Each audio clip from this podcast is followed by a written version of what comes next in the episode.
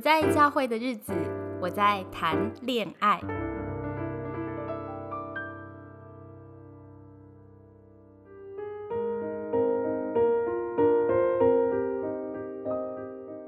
今天要跟大家谈谈恋爱这回事。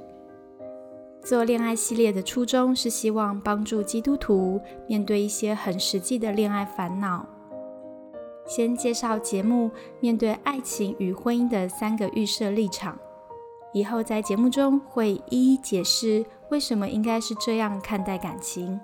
第一，谈恋爱要聚焦的不是不可以做什么，而是我要做什么能靠近上帝。第二，想结婚。要聚焦的不是如何找到神为我预备的那一位，而是搞清楚我为什么要结婚。第三，复杂的问题没有简单的答案，在复杂人性当中的唯一出路，就是始终对准那位不变又信实的上帝。人性是那么复杂，两个人加在一起更复杂了。简单的答案会让我们觉得比较安全，但是在现今的时代，则必须刻意培养更宽广的视野，想得更深更远，对准上帝的心意，也相信神应许在每一个困难中与我们同在。接下来，欢迎你进入今天的节目。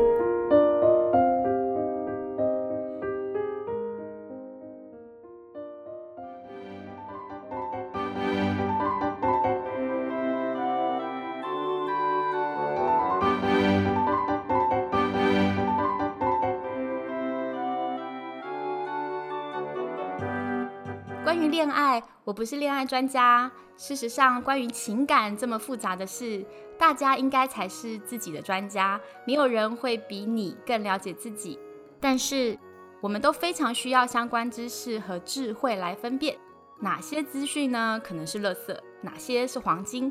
所以，今天我找了三位非常有想法的朋友一起来脑力激荡，通过不同的视角，希望让听众朋友很有收获哦。那我来一一介绍来宾哈。第一位呢是嗯老基督徒代表，一位三十五岁的时尚 OL，欢迎向向。嗨，大家好，我是向向。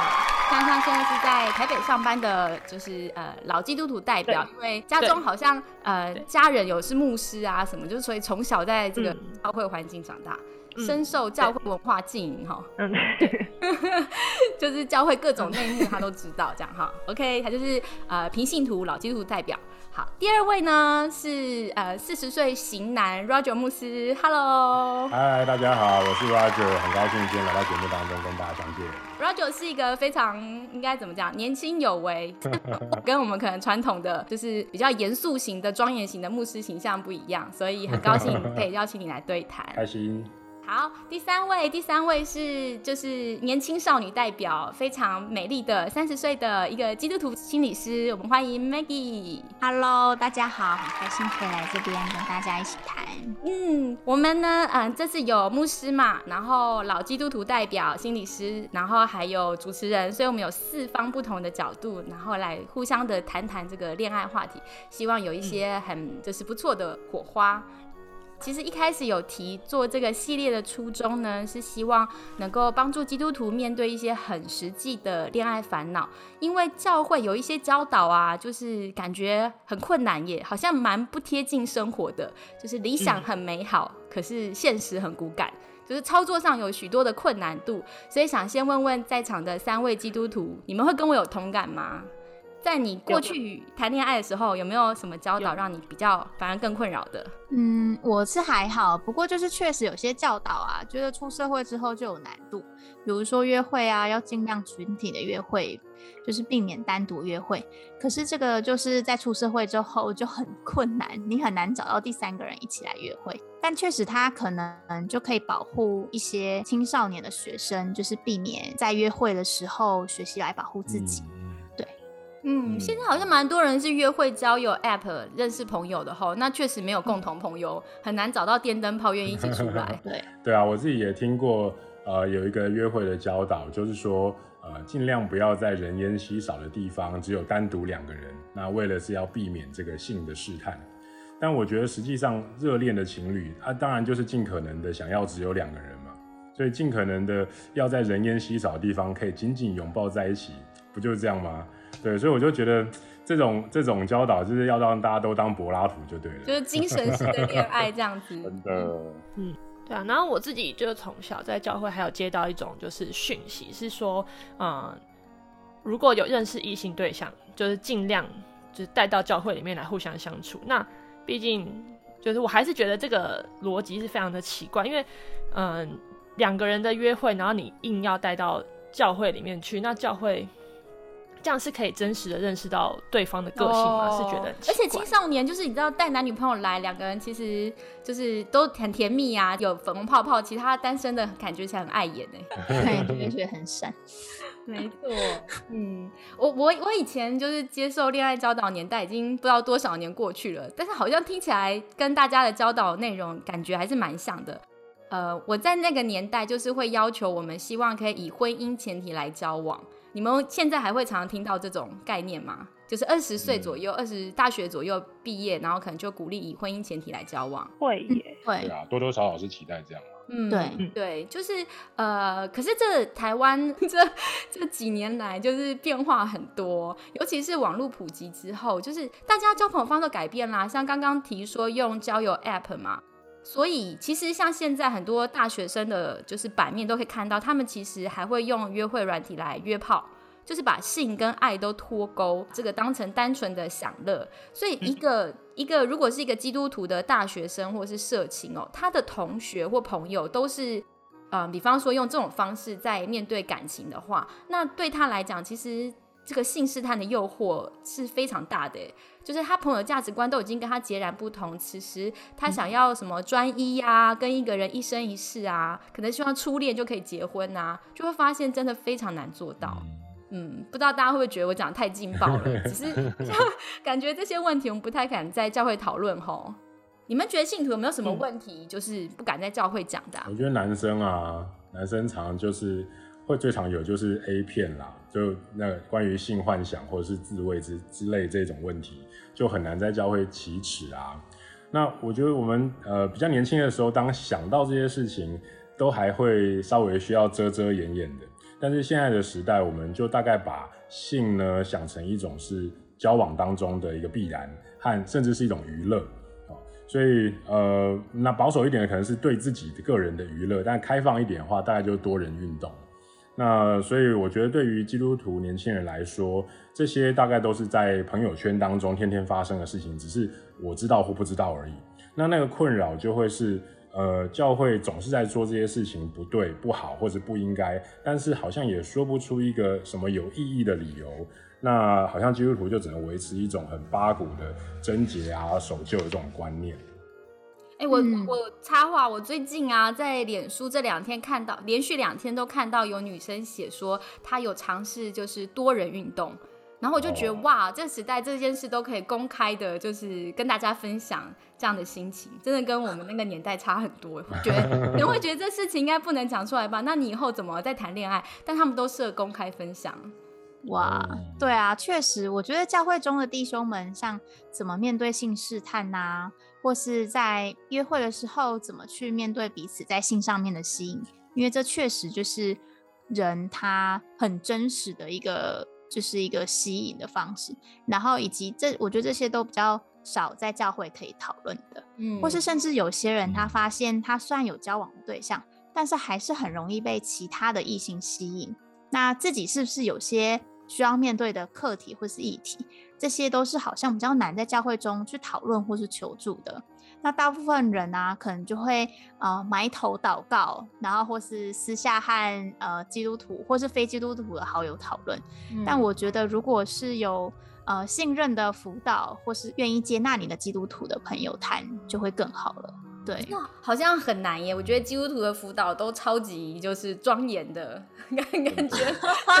蛮难的。可是我觉得可能比较年轻的可能会比较 open 一点。嗯，对对对，应该有年轻一点会好一点。嗯，那向向觉得呢？我觉得在只要是有关性或者是异性这个话题在教会都很禁忌。就算是年轻的辅导，我觉得他们也是有点在避谈这个话题。哦，哦，会是你觉得为什么是尴尬吗？还是就是现实与理想的困难？我我觉得就是有点，因为现在的社会观念跟教会的观念有点出入，出入有点大，那很难解释跟说明的很完善的话，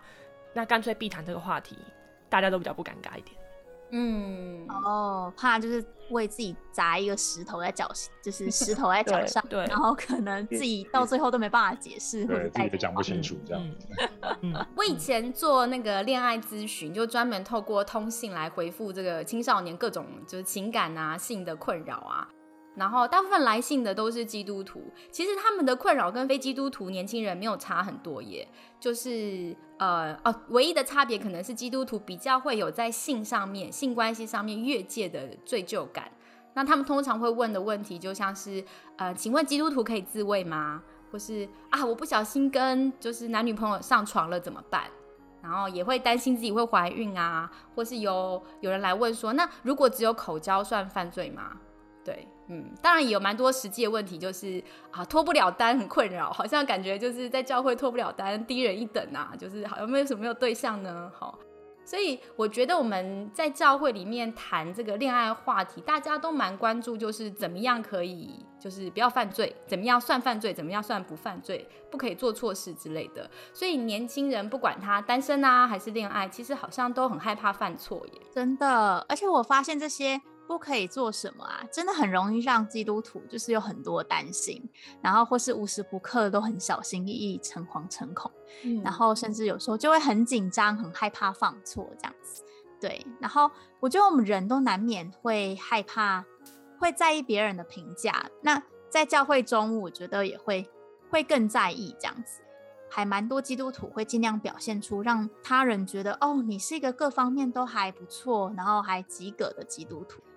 可是其实那些内在的情感的需求是骗不了自己的。像我后来啊读心理系，然后成为心理师之后啊，就发现其实，在情绪当中有一个叫做白熊效应，就是你越对自己说，呃，不可以想到他，或是不可以生气，然后或是不可以怎么样，叫那个人说，啊，不要想到白熊，他就越容易 想到白熊。哦，很有道理哦。嗯，那所以反而你就越压抑啊，就越容易想到。那我觉得在这些应该和不应该当中，我们是不是反而可以更聚焦在上帝把这些真实的情感、渴望还有需求放在我们当中？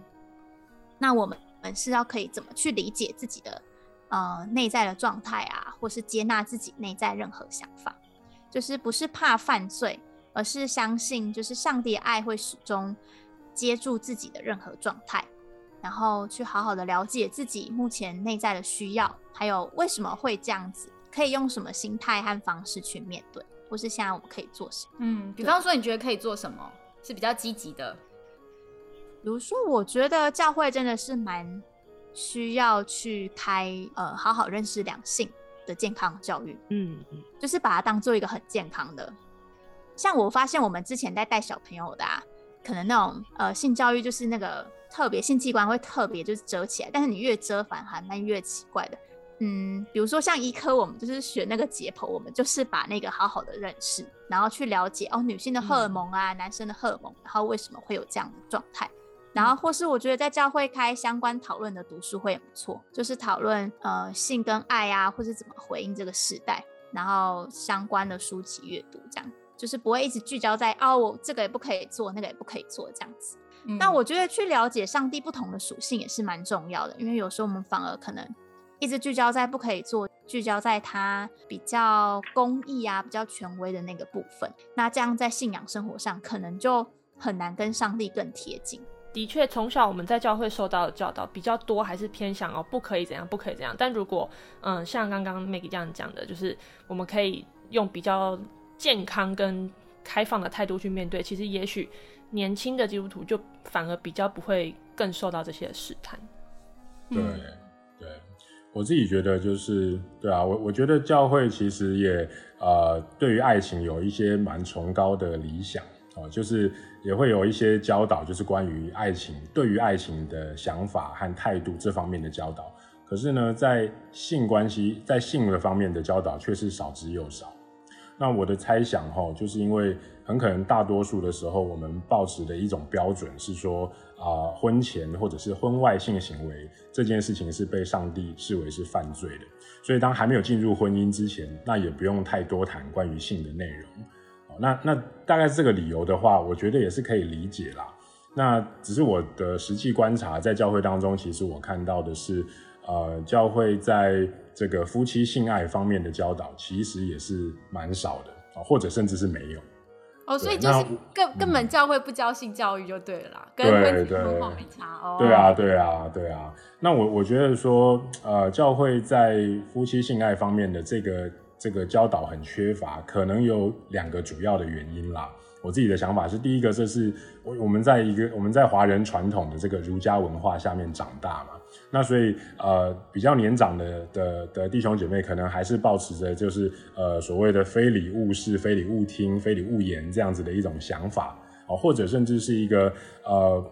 没有被整理出来，但是却在我们心里的一种羞耻的文化。譬如说，我们觉得啊，讲夫妻的床事啊，或者是性爱方面的困扰，都算是一种有点家丑不可外扬的这种感觉啊。那这些私密话题都会让人觉得啊，好好羞啊，好丢丢，好羞羞脸的这种感觉。嗯。又或者是一个呃面子的问题，因为我们常常就觉得夫妻的性爱问题啊，就好像会容易被自动归因成为是啊男性的问题。比如说不够持久啊，性能力不佳啊，或者甚至是觉得是女性的性冷感的问题。那这些这些这些标签，这些这样子的想法，其实都会涉及好像关于个人的面子，因为它就意味着哦，是我不够好。所以我觉得我们在教会当中的场合，蛮不容易去聊这些事情的。真的。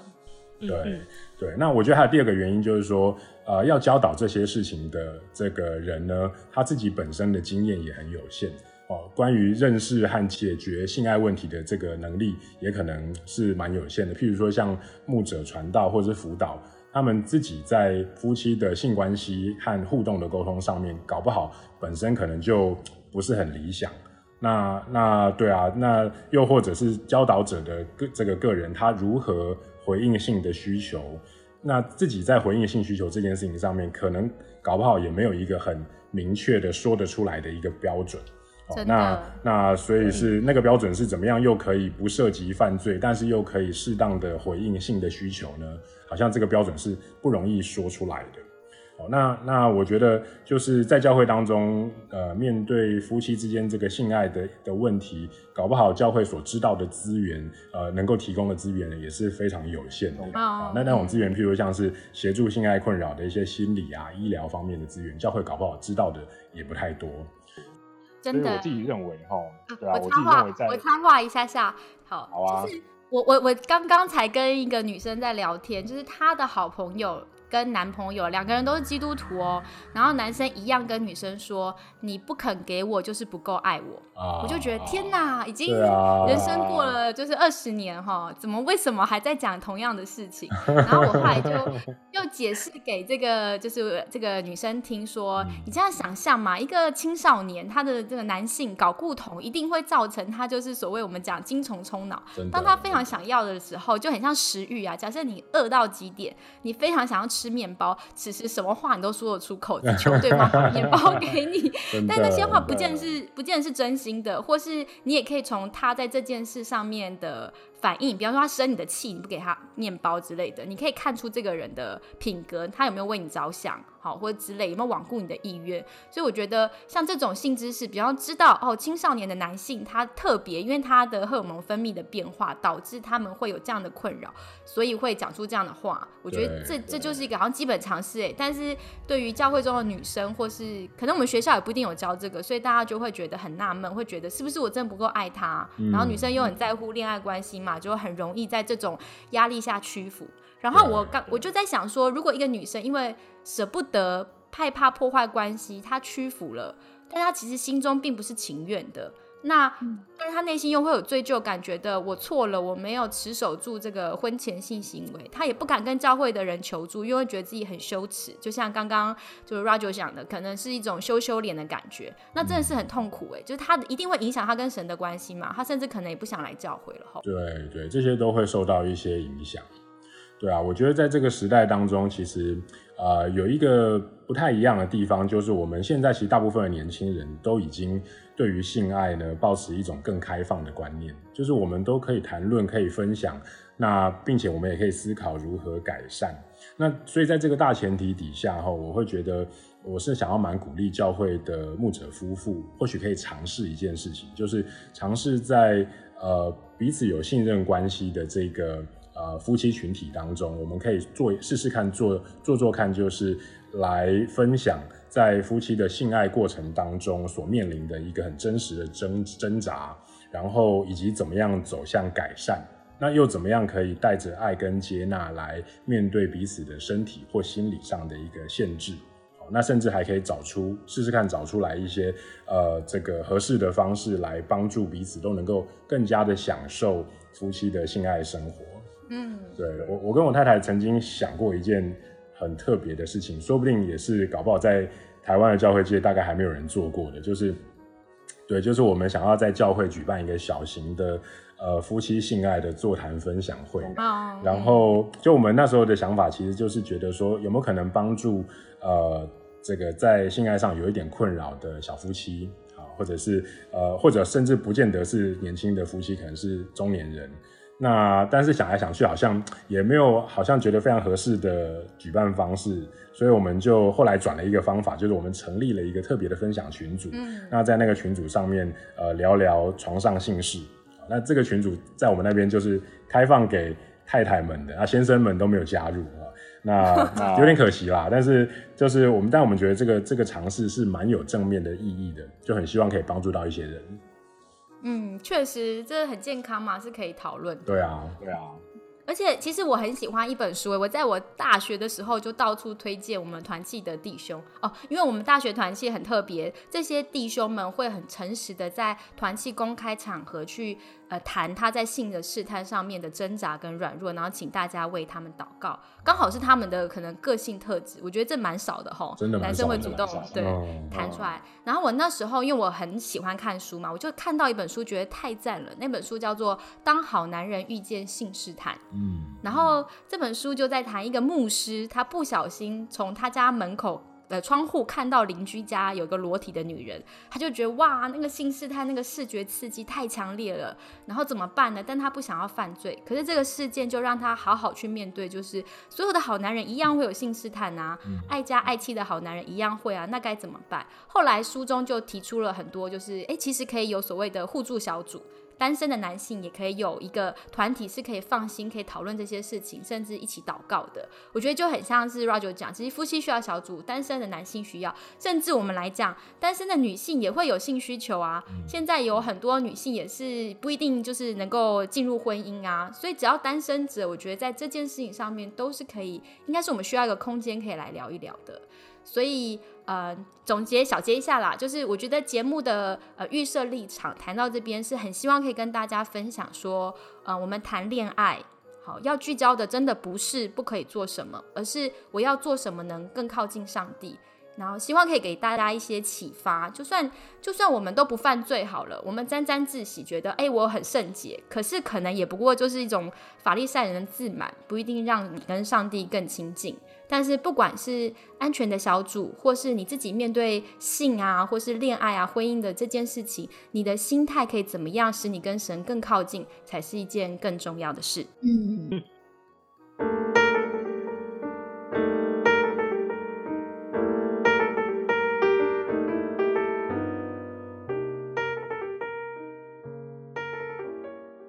今天呢，想就是难得嘛，好友齐聚，所以我想要来聊一聊一个超级实际的恋爱烦恼，就是晕船。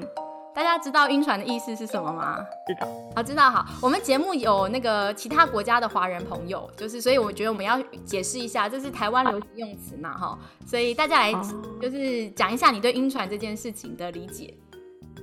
哦，我对晕船的理解是暧昧前的怦然心动，然后明明接触的时间不长啊，但是却开始有点好感或是哎心动的感觉，然后和对方不管线上啊或是实体的互动，都会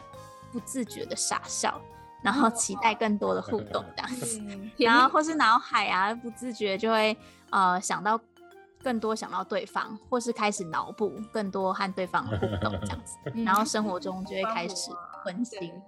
之类的。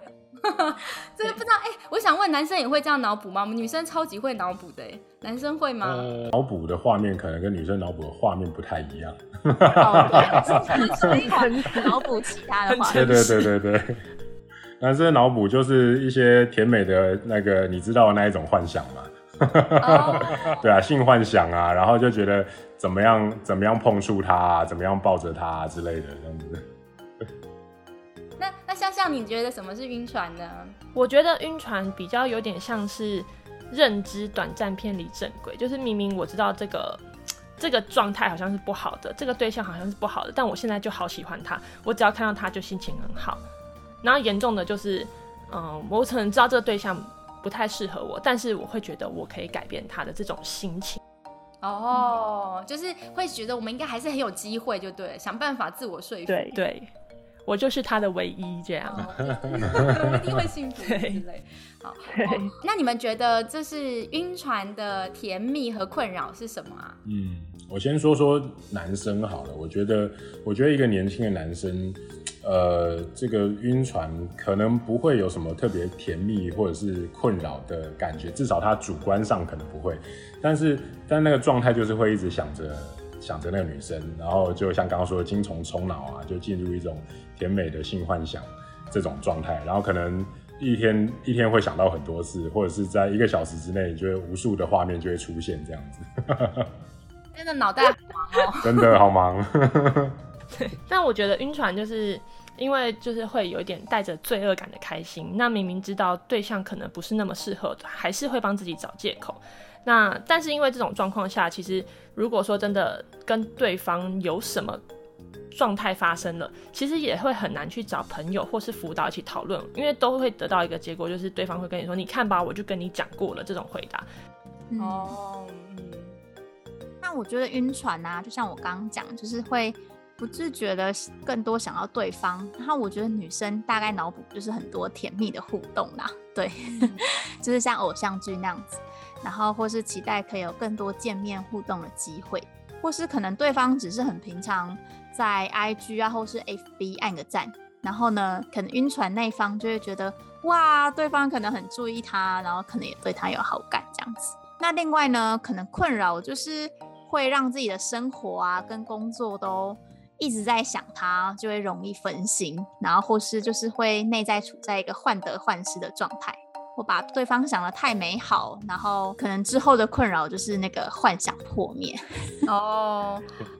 你刚刚讲说就是好像会幻想对方暗赞，对不对？传讯息就好像是喜欢我。我觉得这个蛮有趣的，我要跟大家介绍一下，就是我常常有机会带团体或带聚会的时候，我都会让男女生他们去啊选择，就是到底你在心动时期，或是欣赏，欣赏还不到心动哦，还没晕哦，就还觉得这人还不错，到我晕了，好到我真的强烈想跟他交往。你在不同的情感时期下，什么时候你会去点赞啊，半夜传讯息找对方聊天呐，有事没事关怀问候啊，就发现男女大不同哎。女生大概是心动到考虑跟对方交往，才会跟对方可能天天传赖聊天。但是呢，男生是就是欣赏就可以啦，因为立场不一样嘛，对不对？对，男生总是要先撒网嘛，谁会理我？到我要不要聊看？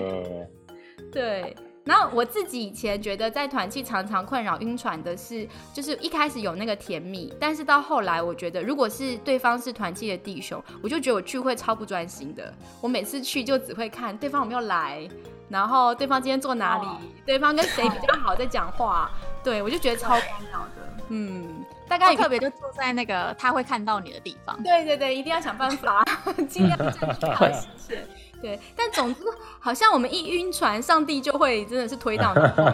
那我们来简单探讨一下，就是大家觉得为什么会晕船呢？我先讲，我想到几个原因哈，一般人会晕船的原因，有漏可以帮我补充。第一个是被吓到嘛，就是啊，团契今天这个女生实在太漂亮了，好，众星拱月，大家都很喜欢她，很帅或很漂亮。第二种是很想谈恋爱啊，很想脱单呐，就是现在很多母胎母胎单身嘛，就是到了大学总是要谈恋爱嘛，啊，然后再来就是觉得寂寞啊，想要有人陪呀。或是觉得生活好无聊哦，如果有一个恋爱对象的话，生活应该就是很有趣，而且还可以转移生活的压力。那你们觉得呢？还有没有什么原因是人会晕船的原因啊？嗯，可能就会很渴望被爱，尤其可能觉得在原生家庭中没有被好好理解，就会期待未来会有一个人可以好好的理解他。对，或是可能看到其他人在 FB 去脱单放闪，就觉得啊，那我要来。闪一下别人这样子，报复 心态。对。那嗯，我觉得为什么会晕船呢？其实我们也可以好好观察我们自己吼，就是其实同一个人他会容易被某些特质去吸引，那我们就可以去想一下，为什么我们会一直很容易被这样特质人吸引？那这样特质人是不是真的适合我们？举个例子啊，像。可能有些男生他很容易喜欢上一开始相处就很温暖、让人很安定，然后很会照顾人的女生。在教会，这种女生最受欢迎了，就是对温柔亲切的长发美女。嗯，真的。对她可能很常当那种关怀童工啊，或是那种呃带小家啊，或是什么的。嗯，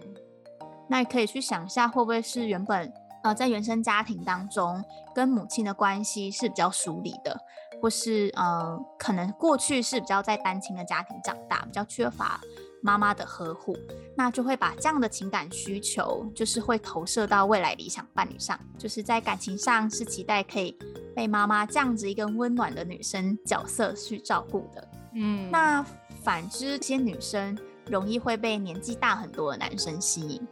那其实这也没有比较不好啦，因为毕竟这样的男生在工作、金钱上都很稳定嘛。然后可能性格上就会让你觉得比较成熟，不会像同年自己男生这么屁，然后讲很多感话这样子。对，然后可能相处上他就会更多去包容你，毕竟年纪上他是大你很多的。但是也可以去想一下，会不会是原生家庭当中，就是呃父亲在我们家里的角色是比较缺乏的，或是比较少被爸爸。就是这个父亲的角色去保护或是依靠的感觉，所以就会很自然的把这样的期待跟需求放到未来的伴侣身上。那我觉得就是当我们更了解自己内在的这样需求之后呢，就可以更去认识这样的期待是，呃，对方是不是真的是可以承接得住的，是不是必须理所当然去满足的期待。搞不好，搞不好温柔的女生就对大家都很温柔，但回去对自己人就很凶。哦，对，外面都很温柔，一回来就变母老虎这样子。然后反而那个男生就是被吓到，就是可能一开始跟期待很不一样，落差很大。那另外就是也可以去认识自己呀，去呃所期待的未来伴侣的特质是不是都适合自己，或是。有些可能期待的特质，有些是冲突的。比如说，呃，可能有些男生他比较内敛，然后比较没有自信，然后比较怕做错决定，那很容易就会被教会当中就是很会表达自己的想法，或是很常呃很自然的拿麦克风分享很有想法的女生吸，那就会。觉得哇，怎么对方那么会做决定啊，都不会害怕做决定，很厉害。可是交往之后啊，就开始觉得啊，对方怎么那么强势，那么不够温柔这样子。然后就希望说，哎，在在在那个圣经中不是说男生要当头吗？有些人会这样误会啦，所以又希望自己在关系当中是可以主导的一方。嗯，那这时候就会有很多的冲突。那反之，可能有些女生她可能很容易被那种。很聪明，反应很快，然后做事情都步调很快，很有冲劲的男生吸引。因为我觉得这样的男生，他们在教会当中也是很备受那个目光，对聚光灯所所笼罩的。那但是自己本身他可能是很需要陪伴的，或是可能在处理事情上面会想很多，或是步调上面会比较慢。那真正相处之后，搞不好就会发现说，啊，对方为什么跑那么快，自己跟不上，然后或是可能对方很想要在事业上花很多时间去冲，但是就没有办法好好的陪你，那这时候关系就容易有张力。嗯，所以其实 Maggie 在提醒我们是，第一个，我们可能会带着在原生家庭当中的不满足。然后去期待我们会啊，对方就有一天可以谈恋爱的时候，对方可以怎么样满足我们？但是其实这个期待可能是不合理的，好。然后第二个是，就是谁吸引我们，就是他有某个特质是我没有的，所以我好羡慕哦，好像跟他在一起我就可以像他一样。但往往真的在一起之后，就发现哇，我们两个特质其实矛盾的，一个快一个慢，其实相处起来有很多的张力，哈。嗯嗯。我觉得我们真的是每一个人都很想要有很棒的亲密关系，可是很多时候好像对方的这个角色就是我们内心的渴望，然后我们投射在他身上。也就是说，我们好像要借着一个很优秀的伴侣，然后来觉得自己好像也很不错哎。所以，当有这样的心态一进入感情啊，然后如果感情出现问题，你就会患得患失，觉得是不是我很糟，所以他不想跟我在一起，或是我会不会失去这么美好的人？就是那个心态就会嗯一直在一种不安定的状态里面。所以，我觉得其实这种我们亲密关系的经验啊，它也是一种重要的人生历练。然后我们可以在这个历练中去看到我们心里真正的一些情节，或是一些情感状态。大家也可以观察你的例子，不一定像我们举的一样。但总之呢，你去观察，当你喜欢上一个人的时候，你是有很好的自我价值感，即使被拒绝，也不会觉得哎呀我怎么那么糟，然后觉得很难过。你是比较能够平静泰然处之。像我有一些朋友，他光是发现他对别人动心哦，他就会吓得逃离对方。对，然后有的人是刚好刚好刚好相反，就是他只要一动心，他就是像抽水马桶一样，那个全部情感就冲下去，完全没有保留，不管对方到底对他有没有意思。所以我觉得这真的呈现我们真实的生命状况，哎。那不管是极度的害怕还是极度的渴望，我觉得在这个过程中，如果我们能够嗯操练，让神参与在这个整个的过程里面，其实会很可贵的得到一些礼物，包含对自己的认识，还有跟上帝的关系。所以接下来我们来聊一聊，就是呃，我们基督徒到底要怎么面对晕船？好，如果我们有信仰，那么跟不是基督徒的朋友，真的会有一些不一样吗？还是都一样呢？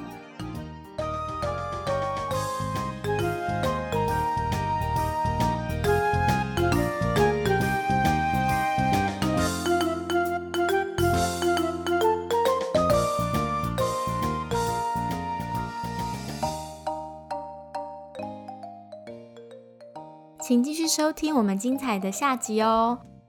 在下集的最后，我也会留一点时间，对于整个对话做一点我个人在神学上的反思跟回应。也希望你有兴趣的话，记得听到最后哦。